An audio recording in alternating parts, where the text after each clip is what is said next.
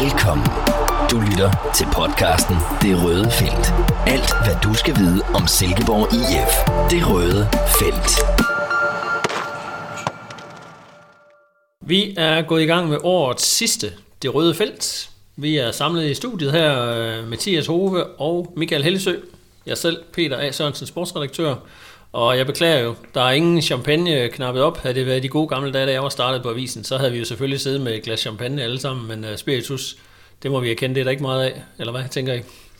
Altså, jeg vil ikke kunne smage det alligevel. Jeg har lige rejst mig fra coronasengen, så øh, jeg er bare rolig. Jeg smitter ikke, jeg smitter ikke. Men øh, jeg vil ikke kunne smage det alligevel, så det gør ikke noget for mig, at jeg bare har en flaske vand med.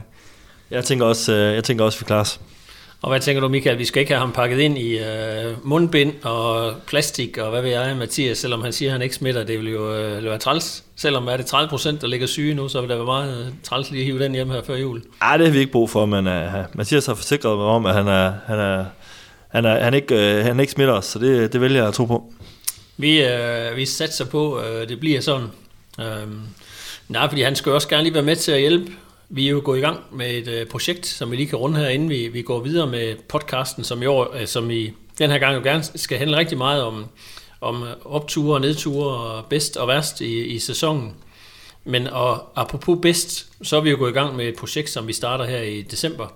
Skal køre ind igennem øh, øh, det meste af januar, øh, og kommer til at fylde rigtig meget på, på sportsilkeborg.dk.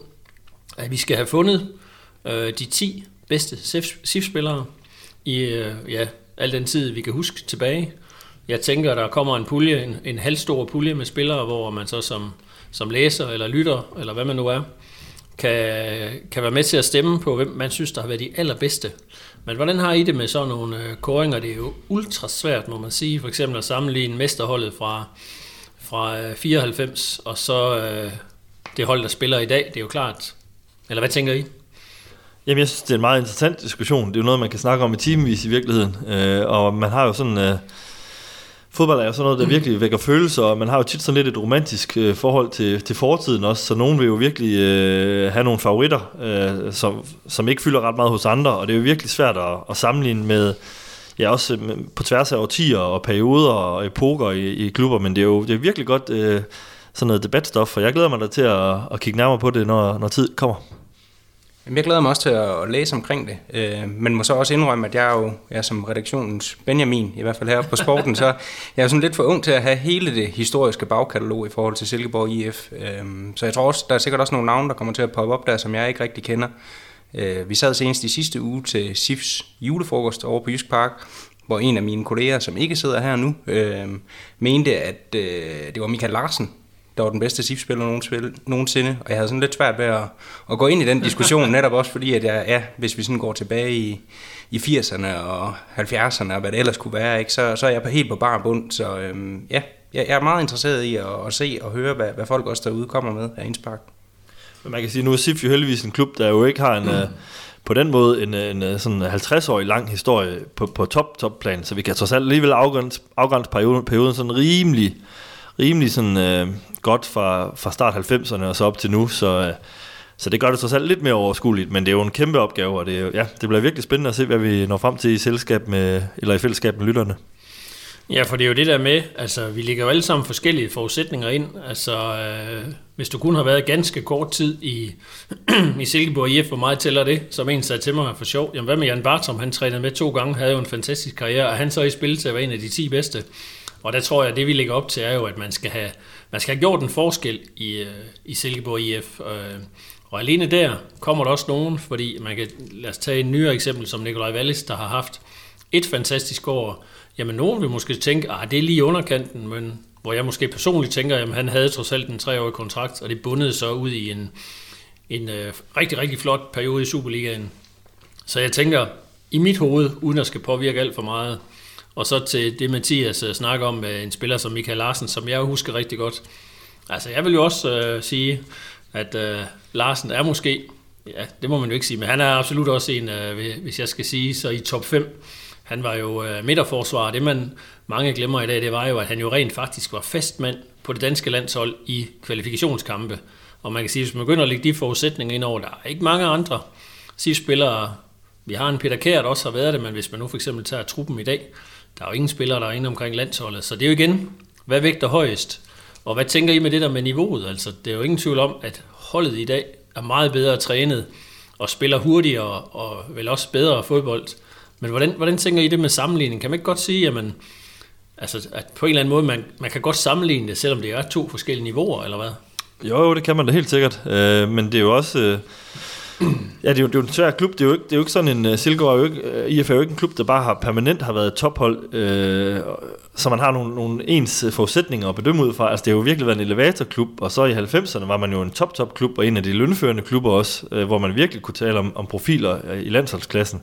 Og hvor man så nu er lidt den her mere sådan, øh, hvad skal man sige... Øh, den her klub, der popper op øh, og, og gør nogle gode ting, lidt overraskende. Så, så øh, altså, det, det, igen, det er svært, men jeg synes godt, man kan sammenligne øh, på tværs af de her, øh, hvad hedder sådan noget, epoker. Og det, øh, ja, det bliver rigtig spændende. Altså, mit forhold til SIF i 90'erne var jo også sådan, jeg, jeg, jeg var jo faktisk tit i, i Silkeborg at se øh, SIF spille, og har jo sådan et eller andet, kan huske en lille smule af, hvad, hvad, hvad var det for nogle spillere, der spillede dengang, men jeg har jo ikke sådan noget forhold til præcis, øh, hvor god var Michael Larsen eksempelvis kontra en Jakob Kjellberg eller noget af den stil. Altså det, der har vi jo brug for nogen, der har lidt bedre viden og historie, Øhm, øh, øh, hvad hedder sådan noget, og kan huske det lidt bedre end jeg kan. Så det bliver jo rigtig interessant at høre, når folk de kommer med nogle øh, meninger og, og vurderinger. Ja, vi skal jo også lige runde øh, den bedste træner, der har været, hvor jeg kan huske, at vi for mange år siden kårede et, øh, et All-Star-hold. Øh, og dengang var der ikke den store tvivl om, at den bedste træner i SIFs historie, det var Bo Johansson. Men øh, jeg tænker da især med den, de nye generationer, at der vil være nogen, der siger, at det øh, Kent har præsteret med et, med et øh, lavt budget. Dengang var SIF jo en af de lønførende i øh, Superligaen.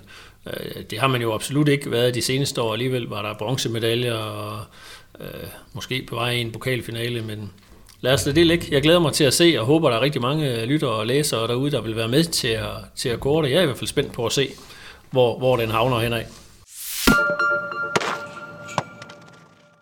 Lad os øh, springe videre, inden vi går i gang med at kåre øh, det gode og det dårlige, han har sagt fra, fra sæsonen. Så øh, synes jeg lige, vi skal vende en artikel, vi havde i lørdagsavisen, som øh, du, Michael Hellesø, havde skrevet.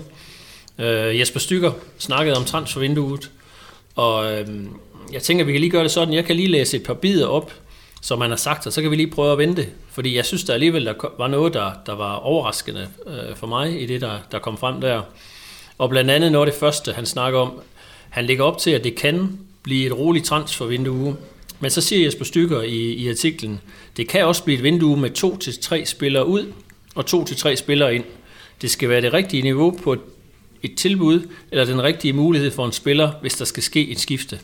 To til tre spillere ud. Hvad tænker I? Øh, sidder I også og, og har den fornemmelse? Det kunne godt ende der. Hmm. Så, så Ja, umiddelbart så skal det jo være fordi, at der kommer til at ske noget omkring Salkvist eller Brink, hvis man skal op på det der niveau, tror jeg. Øh, fordi umiddelbart er der vel ikke noget, der tyder på, at Alexander Lind eksempelvis skulle blive solgt. Øh, altså det er ikke noget, jeg har hørt noget som helst om. Nej. Øhm, så jeg, jeg tænker, at der, at der skulle ske en udvikling på den front, der, hvis man skal op og nå det der antal. Men det er vel også, et eller andet sted læser jeg det også som om, at, at Stykker også forsøger at ja, skabe lidt rygdækning for sig selv, fordi at det er så uforudsigeligt, hvad der kommer til at ske i sådan en transfervindue. Ja. Og det er han jo også, og alle vi andre set så mange gange før, at når møllen den først ruller rundt omkring i de andre klubber, så kan der også ske noget i Silkeborg, og det er måske også det, han forsøger at dække sig ind for. Ja, og øh, altså man kan sige, vi ved jo med sikkerhed, at både, som du er inde på, både Brink og, øh, og Salkvist, der er der, øh, der er interesse også i, i forhold til de oplysninger, vi har i hvert fald, at, øh, at også aktuel interesse, især omkring øh, Salkvist, spændende om, om det kan blive til noget. Men der, der svarer Stykker jo faktisk også på det i artiklen, hvor han bliver spurgt, jamen kan man forestille sig, at man sælger en af de to, hvor han svarer, at sandsynligheden den er ikke ret stor, hvis jeg skal komme med et gæt. Jeg kan ikke udelukke, at det sker, men her nu tyder intet på, at det skulle være op over. Så det er jo øh, det er vel tæt på, at han lukker den ned, eller hvad? Nej, sådan, sådan tænker jeg det ikke nødvendigvis. Altså, det, det, er jo, det, er jo, det, det er jo en sportschef, der snakker sådan midt december. Altså, der kan dele måske meget inden 31. januar. Der kan jo ske noget øh, fra i dag til i morgen. Øh, så øh, så jeg, jeg, jeg, jeg, jeg tænker, han bare han prøver igen at positionere SIF øh, i, i den, øh, på, den, på den måde, at, øh, at sige, at klubben jo ikke har lyst til at lade de her spillere gå øh, for, øh, for usel mammon, som man siger. Altså, der, der skal noget godt til for klub, for det er interessant at, og sandsynligt at sælge dem, og det er, det er der ikke øh, ifølge klubben på nuværende tidspunkt, men det er jo ikke ens betydende, men det ikke kan komme i løbet af januar, så jeg, jeg, jeg er personligt meget spændt på at se, hvor den ender hen, den der. Ja, jeg synes jeg da også til at være bemærke, at han i hvert fald lige piller brøden af de udtalelser, som Mark Brink kom med lidt tidligere, øh, omkring at det var ved at være ret tæt på. Øh, det er jo sådan i hver sin lejr, de udtalelser, der kommer der, så ja. om sandheden den så ligger et sted midt imellem, det, ja, det må vi jo kun se. Men tænker ikke, at det med både Brink og Salkvist, at der er man ude i, det handler udelukkende om en salgspris. Altså det er SIF, øh, og i bund og grund jo så i den sidste ende Ken Madsen, der sidder og siger, nej, jeg vil ikke sælge Brink for, hvad vil jeg, måske er det en 5-7 millioner for ham, ikke? og det samme med Salkvist, øh, hvor budene sandsynligvis, jeg er ikke helt sikker på budet på, på øh, Brink med Salkvist, der er vel også i det leje der, at øh, jeg kan huske, vi har snakket om det faktisk i en tidligere podcast, men hvad er den, hvad, hvilken salgspris, vil I, hvis I sad med beslutningens var beslutningstager i Silkeborg IF, lad mig høre jer begge to, hvad er prisen på Brink, og hvad er prisen på Salkvist, hvis man skulle sælge dem i det her transfervindue? Jamen, jeg synes ikke, at en pris på mellem 5 og 7 millioner på, på Mark Brink, det vil være helt skævt. Altså, det, det synes jeg godt, man ville kunne sælge ham for. Det var i hvert fald min mening. Og Tobias Salkvist, den synes jeg er sværere. Øhm, ja, er der nogen, der vil blive tilfredse, hvis øh, SIF fik 10 millioner for ham? Det ville der måske være. Kan man få det? Det tvivler jeg på. Ja, men jeg er lidt i samme øh, niveau, men, og det er, det er jo lidt det, der er lidt interessant, som Stykker også nævnte i den artikel, der er at det er jo spillere, der virkelig har en stor værdi for Silkeborg IF, men det er jo ikke sikkert, at de har den helt store, øh, helt tilsvarende værdi på transfermarkedet, og det er jo der hele problematikken ligger her. Så øh, altså, jeg har det også sådan, øh, jeg, jeg, jeg skulle, øh, hvis jeg skulle sælge øh, Tobias Salkvist eksempelvis, som en, det tror jeg også, jeg har nævnt tidligere i en podcast, jamen så synes jeg, man skal sælge ham for, for noget, der ligner... Øh, Øh, vi skal op på en million euro, for jeg vil sige, at det, det, det overhovedet skal, skal, skal have gang på jord. Men, øh, men øh, ja, reelt synes jeg jo faktisk, at han burde koste mere. Jeg synes, han er en virkelig, virkelig dygtig forsvarsspiller for SIF. Og jeg synes jo også, at Mark Brink er en virkelig afgørende spiller for SIFs måde at spille på. Så han vil jo også være ked af at, at sælge for, for 5 millioner, det må jeg sige. Men, men jeg tror så heller ikke, det er realistisk at få så meget mere for ham end det. Så ja, men det er jo, ja, det er jo virkelig en svær diskussion. Men det er jo også det her med, med kontraktudløb, hvor Salkvist jo har øh, to år tilbage. Det gør det vel også en lille smule sværere, man kan sige. Hvis han var nede på halvandet år, så kunne det også godt være at sige for at ryste lidt mere på hånden og sige, okay, så vil vi godt, så vil vi godt have en 5-6 millioner, som jo det, vi har skrevet budene har været indtil nu. Måske endda lidt under det. Øh, men ja, det bliver spændende at se, hvad, øh, hvor, og hvad, og hvad der kommer til at ske. Altså, jeg bliver ikke helt så overrasket i det her vindue, hvis øh, der kommer et salg. SIF bevis vel også lidt mod FCK, at man slog altså FCK ud efter to kampe, hvor Salkvist ikke var med, så helt skidt kan det jo ikke være i det midterforsvar uden ham. Nej, og nogle gange, jeg ved godt, at det er et kæmpe issue det her i forhold til økonomien, men nogle gange, så, så er det jo heller ikke alt afgørende. Altså, i en case som Niklas Helenius for eksempel, der handlede det jo også, altså set på min stol, om, at spilleren jo også skulle ligesom have, han skulle have udsigt til, at han kunne blive ved med at bevare gejsten, og derfor var der også nødt til at komme et skifte. Og der synes jeg også, man står lidt i en situation i forhold til, altså nu Salkvist og Brink, de skal virkelig have ros for, at de, øh, de har stadigvæk leveret på et fint og højt niveau, men altså hvor længe kan de blive ved med det i forhold til den her transfer karusel, der har kørt i jeg ved ikke hvor lang tid, det, det synes jeg også er et tema. Ja, så SIF, de, SIF ved jo godt, at det er en klub, øh, der gerne vil sælge. Det, det, det er jo en del af klubbens strategi.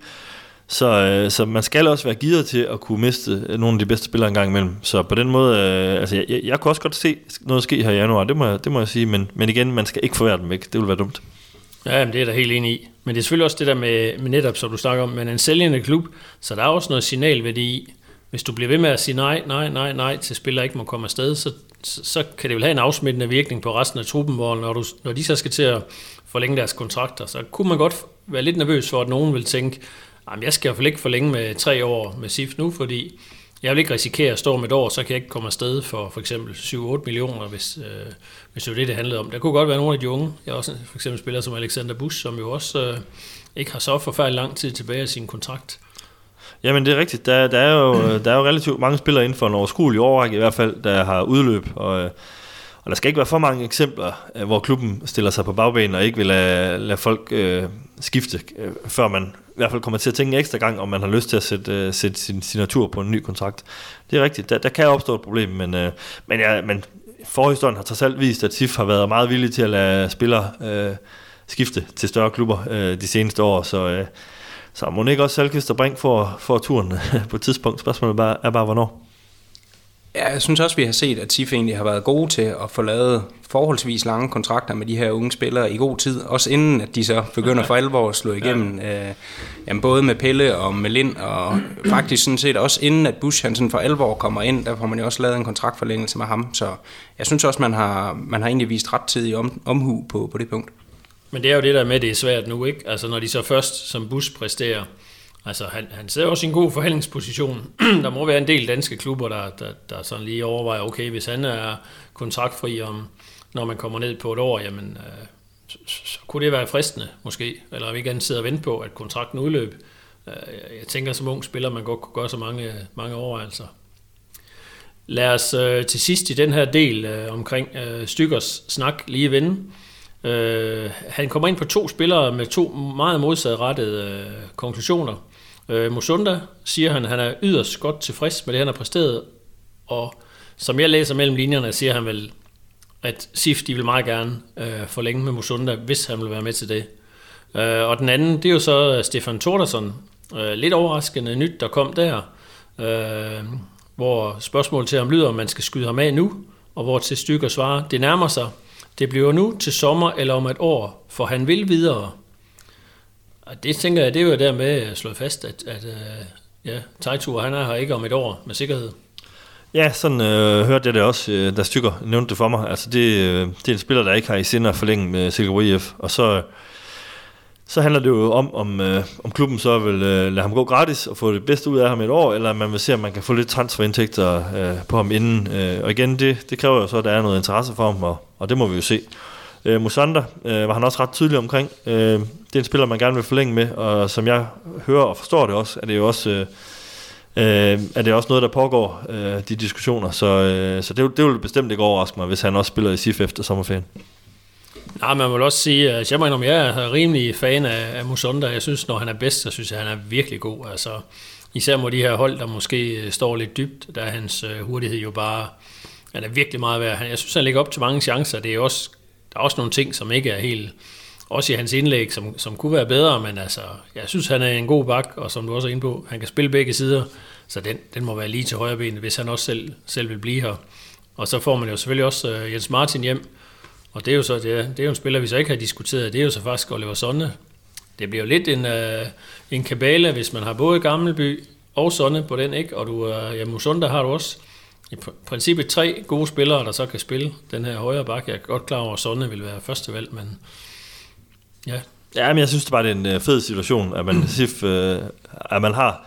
Det var det, der manglede lidt med Lukas Engel, da han lige pludselig blev solgt, at man ikke lige havde afløseren på det tidspunkt legnet op, og det, det har man jo nu i det tilfælde, Sonne skulle blive solgt, som han jo sagtens skulle blive øh, øh, ja, øh, til sommer eksempelvis, måske endda allerede til januar, hvis der kommer et eller andet helt vanvittigt.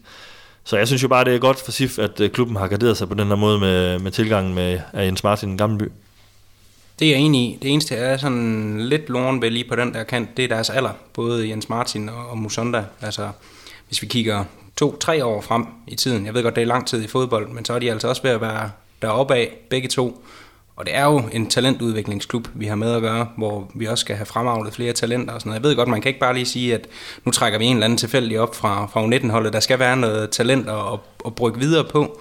Men sådan jeg synes stadigvæk, at, vi mangler at få nogle flere folk op på de der baks, altså sådan fra, øh, hvad skal man sige, fra egne rækker. Det kunne jeg godt tænke mig at se noget mere af.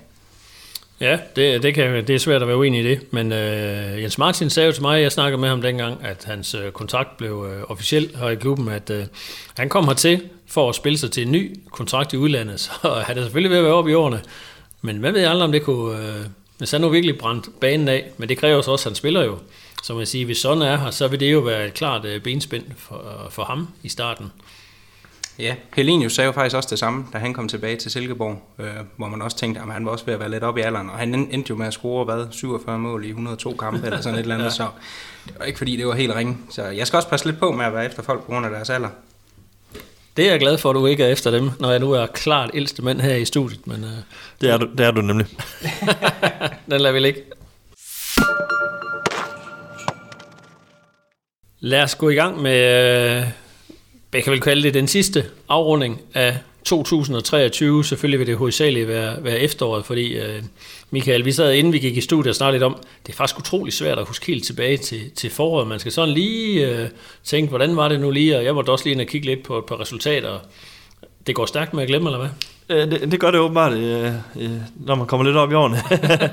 Apropos. Men ej, det gør det også for mig, så, så, øh, så jeg, jeg synes, det er, jo, det, er jo, det, er jo det, det er jo det nære her, der sådan står klarest, og, og ja, en, øh, altså foråret er jo frygtelig lang tid siden lige pludselig, men, øh, men, øh, men det er også her efter, jeg synes, der er sket øh, mest. Altså foråret var jo lidt den her, øh, ja, den her tur ned i nedrykningsspillet, hvor man jo så endte med at klare sig sådan relativt sikkert, og, men der har været nogle store øh, højdepunkter her efter. Men lad os øh, gå i gang med det, og lad mig høre jeres bedste bud. Altså i 2023, vi har jo dækket alle øh, SIF-kampe. Flere af dem har vi også været øh, to rapporter ude til, så vi føler os jo øh, godt klædt på. Men hvad har været jeres, øh, lad os tage en af jer gangen, altså hvad har været den bedste oplevelse i 2023, øh, og så skal vi jo så tilbage til det, inklusive det her forår, som kan være lidt svært at huske. Ja, altså det der med, med oplevelse, det er også lidt svært, fordi jeg havde det sådan, hvis det var et enkelt øjeblik, man bare tænkte på, så, så står det helt klart for mig, det der øh, mål over i parken, hvor Alexander Lind han løber fra Bøjlesen og udplacerer Grabara. Øh, men hvis vi skal tage en, en specifik kamp, så har jeg også, jeg var også nødt til at gå tilbage og kigge lidt på, jamen, hvad, hvad er det egentlig for nogle kampe, der er blevet spillet i løbet af det her år, fordi der har været så mange af dem. Øh, men den 24. september, så lang tid siden er det faktisk heller ikke, der vinder SIF 2-0 over Viborg herovre på Jysk Park, og de dominerer fuldstændig i 80 minutter.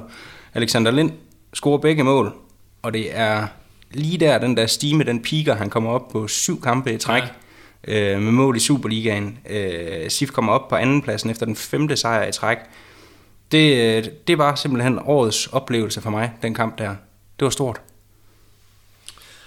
Ja, men jeg har da også et par, jeg synes, der kan matche, Mathias. Uh, altså, jeg har jo været så heldig at være i parken to gange i efteråret, og to sejre til SIF.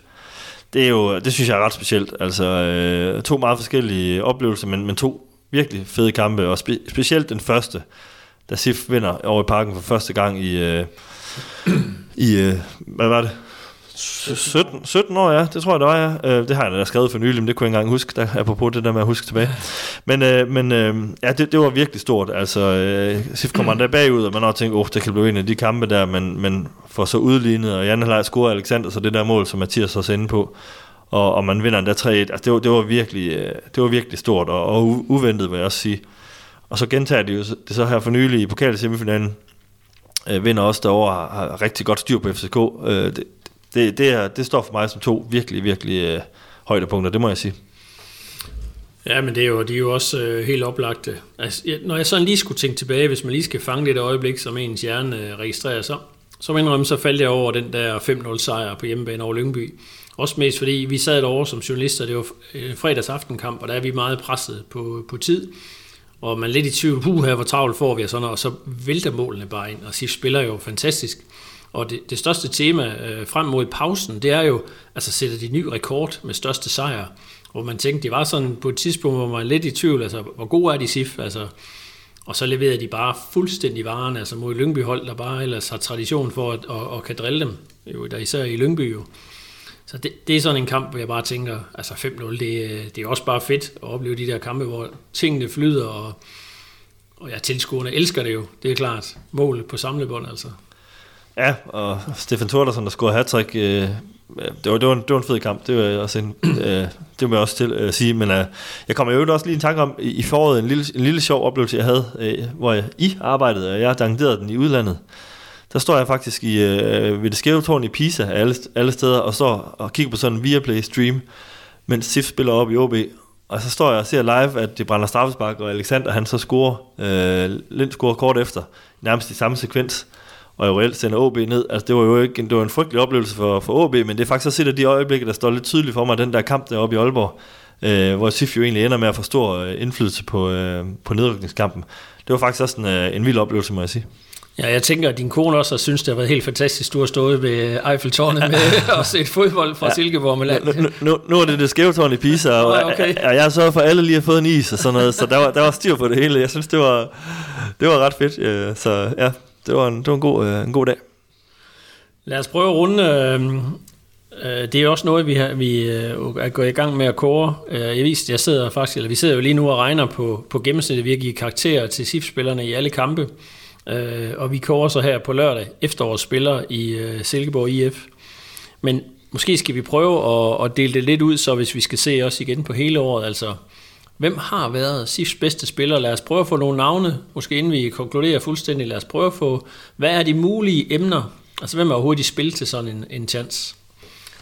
Jamen, jeg har prøvet at lave en lille liste, som jeg godt lige kan name-droppe fra. Øh, det første navn, jeg har skrevet, det er Tobias Salkvist, som jeg synes har været rigtig stærk hele året igennem. Øh, så står der Pelle Madsen, og der står Anders Klynge, og så står der faktisk også Alexander Busch og Nikolaj Larsen.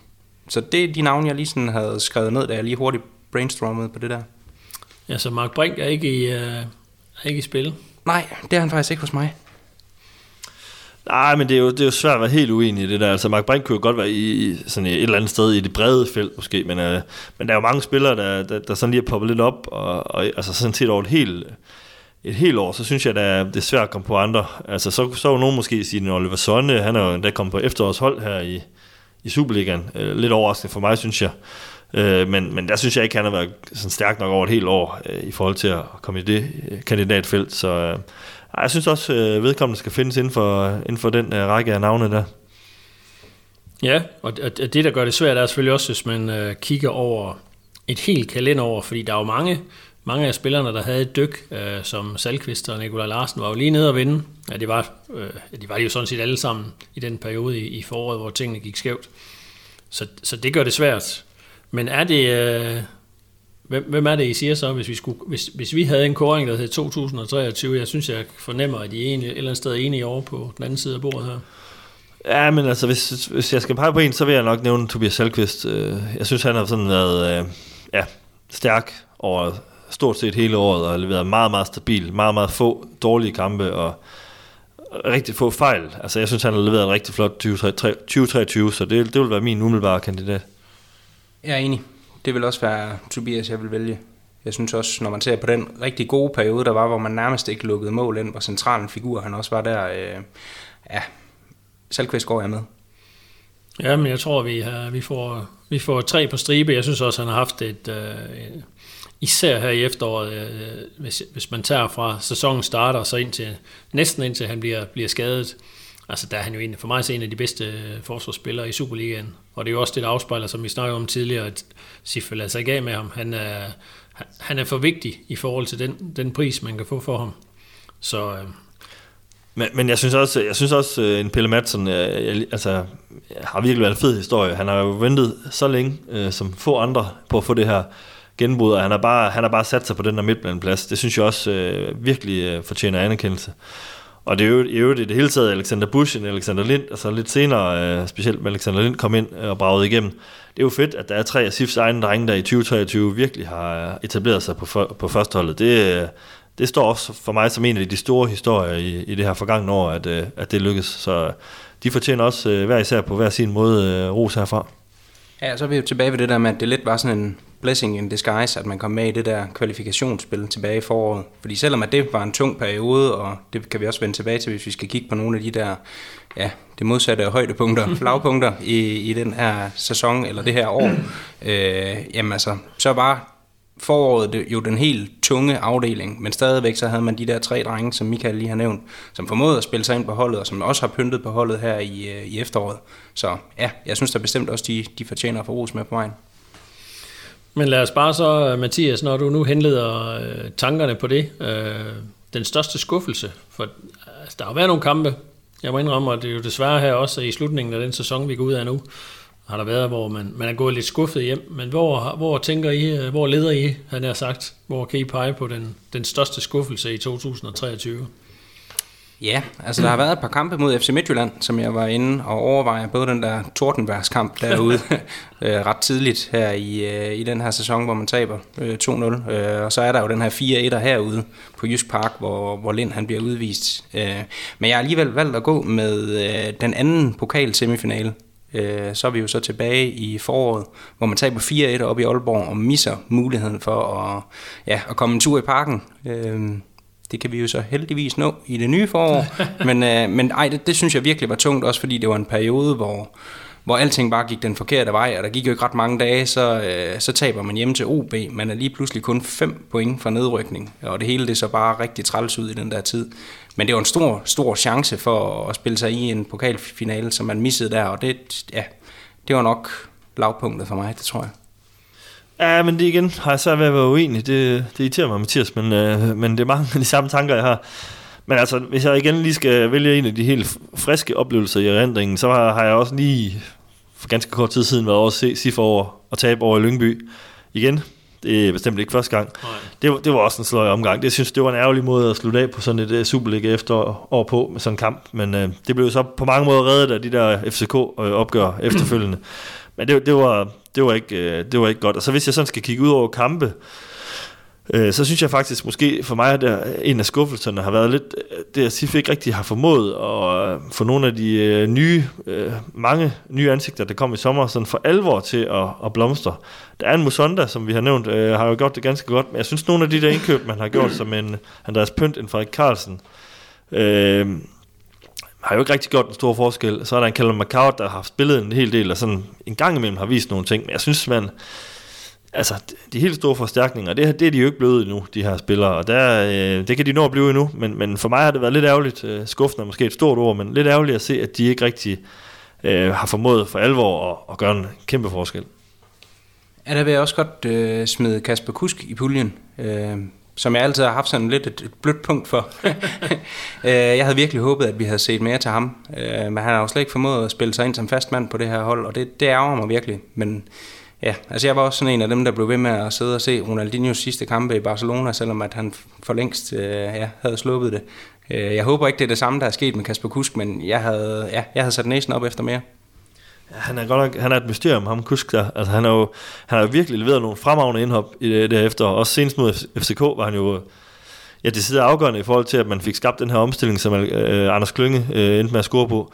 Så øh, han har jo virkelig øh, i nogle enkelte kampe gjort en forskel, men de få gange, han har startet ind, har det jo ikke set specielt godt ud, og så har han jo fået utrolig lidt spilletid. Det er jo øh, det er ærgerligt, en spiller med det CV og, og de evner, at han ikke har formået at etablere sig. Så det, øh, ja, det, det lakker jo nok mod enden i Silkeborg regi for ham, det må man uh, erkende. Ja, jeg vil sige, hvis jeg skal pege på, altså sådan rent fodboldmæssigt, altså det, på en eller anden måde fylder den, det er jo faktisk en kamp, SIF vandt, men det er jo den der stormværskamp over i Hvidovre, jeg hader at se kampe, når det blæser så meget. Altså, hvor er det dog irriterende, og det, det er jo ikke fodbold. Og en ting er, man på tilskuerpladserne er ved at blæse væk, men øh, nej, det var... Men, men det kan man sige, det er uden for alles øh, rækkevidde. Vejret, det kan man alligevel ikke øh, gøre noget ved. Og så ikke jeg har svært ved at pege en enkelt. Der har jo selvfølgelig været en del skuffelser i de enkelte kampe. Lyngby-kampen er et godt eksempel, og OB-kampen der i foråret. Altså, jeg tror, at den største skuffelse, når jeg tænker på 23, det var, at SIF ikke kom med i, øh, i foråret, ikke kvalificerede sig til mesterskabsspillet. Det var bare det, man sådan havde håbet og troet på efter den der fantastiske bronzesæson, og så blev det sådan lidt en... Ja, faktisk havde vi jo en, en, en periode, hvor vi også her i programmet sad og diskuterede, Asifi i nedrykningsfare, hvilket det var det jo reelt aldrig. Men alligevel var det jo det, det, det lagde sådan en dyne over den del af, af sæsonen. Altså. Ja, jeg synes også, det var ret tydeligt, det påvirkede holdet i den fase der. Altså, der, der var noget, der var noget, noget reparationsarbejde, der skulle foretages. Altså, det, det, det, øh, der var nogle spillere, der sat næsten op efter at komme op og blande sig i det der mesterskabsspil igen, eller i, i top 6 igen, og det, det lykkedes ikke. Så det, øh, det, det var øh, det er enig i. Det var en, det var en rigtig stor skuffelse. Jeg tænker til sidst i det her emne, vil jeg så lige smide den sidste, den sidste ind. Altså, årets overraskelse, årets vildeste historie. Jeg tror, jeg sådan sad og tænkte, inden vi gik i studiet, at det var jo i bund og grund historien, der bare blev ved med at give fra faktisk nærmest 1. januar til, til sæsonen sluttet her. Og det er selvfølgelig Alexander Lind. Øh, der har været så mange positive historier om ham. Øh, faktisk startede det hele jo med en meget, meget trist historie. Han kom ikke med på træningslejren, fordi øh, hans mor øh, meget trist jo lå for døden. Øh, så han startede med sæsonen med at miste sin mor. Han går ind til en, et øh, efterår, hvor man er i tvivl, kommer han til at spille. Han har selvfølgelig gjort det godt op i OB, men er lidt i tvivl, hvor har vi ham hen af? Og så var det jo ikke længe inden han, som du har været inde på, Mathias, så bomber han mål ind på stribe. Så når vi også at have historien med ham om, at han har flyskræk. Han øh, må, må springe fra øh, U21-landsholdets øh, tur. Så kommer der lidt måltørke. Derefter har det så den her forfærdelige øh, situation med FC Midtjyllands øh, keeper, som han rammer i hovedet, sender på hospitalet. og den stakkels keeper ligger bevidstløs øh, i, var det 40 sekunder, eller hvor meget det var. Og, og nu slutter sæsonen så nu. Prøv lige begge to at sætte et ord på Alexander Linds øh, 2023. Jeg tror, jeg fattes ord. Øh, Ellers så er de alle sammen blevet sagt. Øhm, jamen det, ja.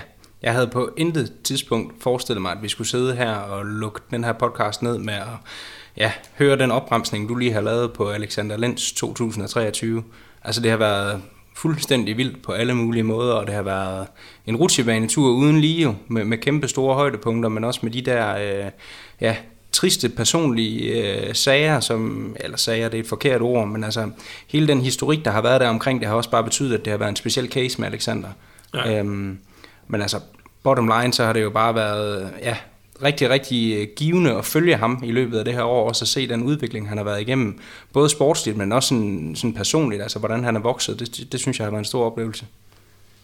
Ja, det må også have været en voldsom oplevelse for ham. Altså fra at gå fra ingen, altså der er ingen ude for Silkeborg og omegn, der har forholdt sig til ham, til lige pludselig at blive sådan en, øh, en, en, en spiller, som alle skal snakke om i Superligaen i løbet af få uger i virkeligheden. Det, det må have været, ja, krævet rigtig mange ressourcer også af ham, øh, i forhold til at, at holde fokus og, og så videre. Og jeg tænker, det er meget godt, at der nu kommer en lille julepause, hvor han kan få nogle af de her ting på afstand, og, mm. og få, øh, få lige lavet batterierne, batterierne op igen, fordi øh, ja, han har oplevet mere i løbet af det efterår, end de fleste oplever i, på flere sæsoner, så det, det har været en fuldstændig, øh, fuldstændig vild øh, historie, og ja, han har jo været involveret også i nogle af de her kampe, vi har snakket om. Jeg, jeg, jeg kommer også lige pludselig i tanke om AGF-kampen, ja. som jo også var en af de helt, helt vilde kampe i Aarhus, med, med, øh, hvor han jo blandt andet scorede i overtiden. Et af tre overtidsmål i overtiden.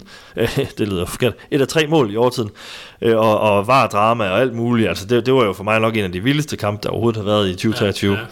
Ja, ja, øh, så, og der var han jo også, fik han jo også en hovedrolle. Og, øh, ja, så øh, jeg glæder mig virkelig til at følge ham, og jeg håber at også lige, at han er i Silkeborg øh, nogle, øh, et halvt eller helt eller flere år endnu, som vi kan få lov til at få endnu flere historier at skrive om øh, med Alexander i centrum. Øh, gerne de gode af øh, slagsen, forhåbentlig. Jeg diskuterede øh, med, en, øh, med en god bekendt, øh, som, som, som spurgte mig, at jeg kunne jo passende smide det spørgsmål videre til jer, fordi jeg synes, det er godt nok svært at svare på. Men hvor, hvad, hvad tror I, vi sidder og diskuterer, når øh, foråret er slut omkring Alexander Lind? Har han så, er han Superliga-topscorer? Er han solgt? Er han, øh, har han mistet sin plads til, til Tony? Hvor, hvor er Alexander Lind hen om et halvt år? Jeg synes, må jeg kender, selvfølgelig det er et svært spørgsmål. Jeg håber, vi sidder og diskuterer en ny øh, flot sæson, flere mål, men man må også erkende, at han er i hård konkurrence. Tony står og tripper og har været kendt mand på den plads i lang tid. Altså, der skal jo ikke være mange kampe, hvor Lind ikke præsterer, og nu kommer der en opstart, hvor han er jo starter med en karantænedag. Hvad, hvad, hvor er vi hen, tænker jeg, om et halvt års tid? Den er svær. Den spokhule, den har jeg heller ikke. Men jeg tror, jeg synes alligevel, at Alexander han har bevist over så lang tid, at han er målscorer. Så jeg er ikke i tvivl om, at han skal nok også komme til at score flere mål for SIF. Men så var det jo også i opstarten øh, til sæsonen. Altså det var jo ikke tilfældigt, at han så greb chancen, da han kom ind. Han scorede der det mål op i Aalborg, vi har talt om, og så lavede han jo også mål på samlebånd i, i opstarten i de forskellige træningskampe, hvor han jo nærmest var helt ustoppelig. Og på det tidspunkt, der var det jo ja, det var jo et tema også i forhold til det der med Tony, inden at han blev syg, om, om han overhovedet skulle blive ved med at bevare den der plads som ja. første angriber. Så jeg tror heller ikke, at Alexander bliver solgt i, i det her transfervindue. Jeg tror, han kommer til at score mål for Silkeborg IF i, øh, på den anden side af nytår. Øh, men jeg tror ikke, han ender som Superliga-topscorer. Så jeg tror, jeg, ja, jeg går sådan lidt en middelvej der, men han skal nok øh, stadigvæk få en, øh, en fin sæson. Ja, jeg tror øh, personligt omkring øh, Alexander, at jeg, jeg håber for ham, at han nu får et år, hvor der er meget mere ro på tingene omkring ham. Altså han har været i så meget i fokus også, så pludselig blev han kåret til øh, månedens spiller, ikke? Og, altså, alle de her, og alle de her sager, der har været også med, hvor han grædende gik for banen mod FC Midtjylland. Altså jeg håber for ham, at han kan få sådan en, en rolig periode, hvor han måske også kan modnes lidt mere som, som menneske, ikke? Og skal alle de her også sove, og ved jeg, indover. At det kan hjælpe ham, så han måske øh, kan fokusere endnu mere på at blive en bedre fodboldspiller. Kent har jo også været inde på det nogle gange han har nogle oplagte ting, som skal forbedres. Hans presspil, han skal være mere, han skal være mere på, hvis man kan sige det sådan, op i sit hoved.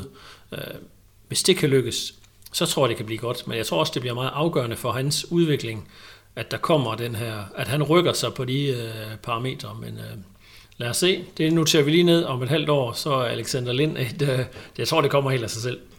Så er han et, øh, et, et punkt i, øh, i podcasten til, til den tid. Men når jeg nu har drillet jer lidt med de her spørgsmål, så synes jeg, at vi lukker det her emne helt ned. Hvis det nu ikke er Alexander Lind, vi sidder og snakker om om et halvt år, hvilken SIF-spiller brænder banen af i Superligaen i foråret 2023? I princippet kan det være, det er en, som slet ikke er i klubben lige nu, at man henter en. Og det er også, øh, ja, siger man Salkvist, så kan det være, at han er solgt.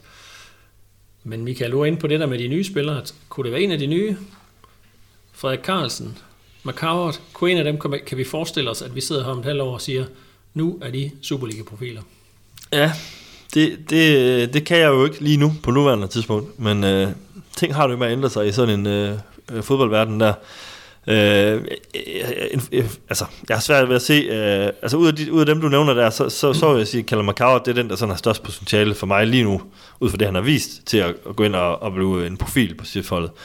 Men øh, der er stadigvæk et stykke vej nu, altså så... Øh, og, og jeg synes jeg bare, sådan hold, hvor man har vist, at det er jo, det er, det er jo, det er jo svært at komme ind og fra dag et og, sådan, og, og gøre en, en stor forskel. Man skal, man skal ligesom ind i spillestilen og, og gøre sig gældende. Så det kunne jo godt indikere, at han måske kunne øh, gå et godt forår i møde. Han har i hvert fald nogle kvaliteter og noget energi, som kan pynte på holdet, men øh, om man ligefrem brager igennem i Superligaen, det, det kunne jeg nok godt tvivle lidt på.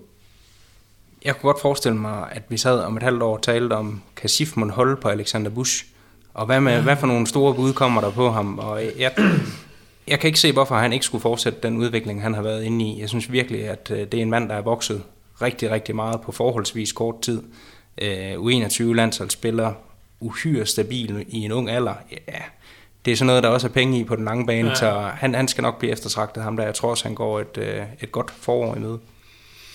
Det er et rigtig godt bud, og der er vel også noget med, der svæver noget kontraktudløb om ikke så længe for hans tilfælde, så jeg tænker også, det hurtigt bliver et tema, om SIF kan forlænge, om han vil til, øh, til bordet, til skrivebordet og skrive under på en ny kontrakt. Det kunne sagtens også blive det de store temaer, vi skal snakke om i, i det næste halvårs tid.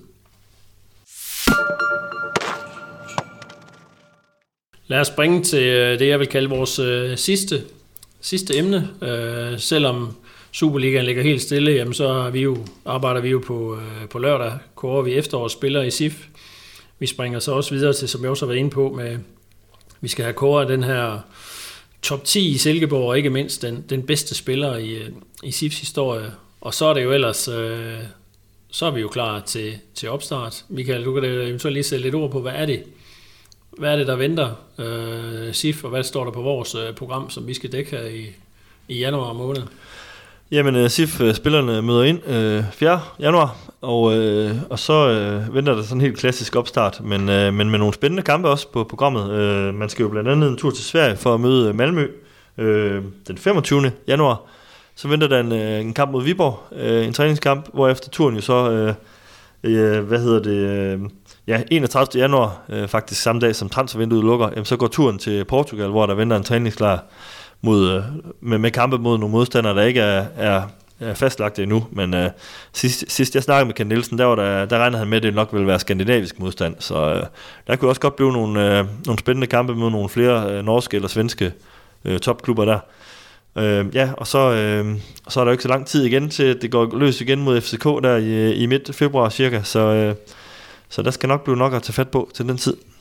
Men det kan da egentlig vise sig, at det er helt genialt, at Ken Nielsen han lukker spillerne ind i et fly, der er den 31. dem, som han ikke vil have med, så lukker døren og siger, nu sidder I oppe i flyet, I får sgu ikke lov at skrive under på, uh, så værsgo Salkvist, nu er du i, ja. i SIF i, i foråret. Det, det, bliver, det bliver spændende at se, hvem der, hvem der er med på det fly der til den tid, det er rigtigt, ja. Og vi kan i hvert fald lige nævne, at øh, vi dækker selvfølgelig øh, træningslejrene tæt og øh, har planlagt at, at følge øh, sandsynligvis alle tre kampe. Det er jo to kampe med, hvad skal man sige, førsteholdet og så en reserveholdskamp, men øh, det er absolut planen, at vi følger det tæt, og det vil jo også være øh, Sport Silkeborg, som vil være i fokus. Øh, selvfølgelig også Midtjyllandsavis.dk, på, på den her dækning. Øh, men skal vi så ikke tage og lukke denne årets sidste, det røde felt. Jeg vil sige tak, fordi I har været med. Vi har jo været øh, trækløver, der sådan lidt på kryds og tværs har, har gået igen. Øh, men skal vi ikke lige høre fra jer to kloge hoveder her fra avisen? Altså, hvad er det, vi forventer af, af foråret? Øh, og man kan jo gå så langt at sige, hvis man havde sådan en lille nytårs- eller juleønske, hvad er det, vi ønsker os allermest? Måske giver det svar sig selv, eller hvad? Jeg ønsker mig allermest en Nej, ikke plads i top 6. En pokalfinale, ja. det vil jeg virkelig elske. Ja, men det er helt enig. Det kunne være så fedt med en tur i parken, Kastelfartsdag. Det, ja, det gad jeg godt at se igen. Jeg tænker også for de fleste SIF-fans vil drømmescenariet være en øh, finale mod AGF og en sejr. Så kan det vel næsten ikke blive mere, mere sukker sødt. Og under alle omstændigheder vil det jo være... Altså det kunne godt blive en lille smule kedeligt uden for banen, hvis nu finalen hedder SIF øh, FC Nordsjælland. De har jo ikke noget publikum af betydning. Jeg, kunne, jeg drømmer om den der store jyske finale, også som er jo oprindeligt helt tilbage i mine unge år, eller i min barndomsår, født i Aarhus, så det kunne være helt fantastisk. Og så er der ikke nogen tvivl om, at så pakker vi bilen og kører tre mand til, til parken og dækker sådan en kamp. Men uh, apropos, som man, det er med sportsresultater, vi må vel hellere være en lille smule forsigtige. Det vil være en kæmpe, kæmpe skuffelse, hvis man ryger ud til, til Fredericia i to pokalsemifinaler. Ja, det må man sige. Men uh, Fredericia, vi skal lige huske at sige, at de har slået et par Superliga-hold ud af pokalturneringen og er bestemt ikke uefter, men over to kampe, som jeg også tror, jeg sagde sidste gang, så skal det være en opgave, SIF kan løse. Men, øh, men altså, jeg synes bare i det hele taget, det, det, der er tegningen til et rigtig spændende forår. Øh, kan SIF øh, formå at, som jeg regner med, øh, lige at snige sig med i top 6, så venter jeg der også nogle helt suveræne øh, Superliga-kampe øh, til foråret. Så der, der, er, øh, der er masser at snakke om i det røde felt, øh, som jeg håber, vi øh, fortsætter. Hvad hedder det? Hvor, altså, jeg håber, vi kan fortsætte med at, at snakke om rigtig spændende ting med SIF i, i foråret. Det, det er der i hvert fald øh, lagt op til. Jeg er jo lige bekymret for, at du sagde, at du, du håber, at vi kunne snakke øh, videre i det røde felt, men det kan jeg jo garantere, at den... Ja, det, det, det tænker jeg godt, vi kan. Vi kører, kører lykkelig videre, og også bare rigtig glade for, at der, vi kan jo fornemme, at der er rigtig mange, der lytter, der lytter til programmet. Så øh, vi er klar med det næste. Vi starter i... Øh, skal vi love, at vi kommer efter den første træningsstart, så øh, må det være oplagt, at man lige der kan vende, om der, om der kan være sket noget, og hvordan øh, verden ser ud. Måske har vi også fået, eller selvfølgelig har vi fået snakket lidt med, med Kent og måske Stykker og nogle af spillerne til den tid, så øh, lad os sige det, vi høres ved øh, i det nye år, lige efter den opstarten den 4. januar. Godt nytår. God jul og godt nytår. Ja, i lige måde I to. Ha' det godt. Tak fordi du lyttede med. Vi høres ved næste gang i det røde felt.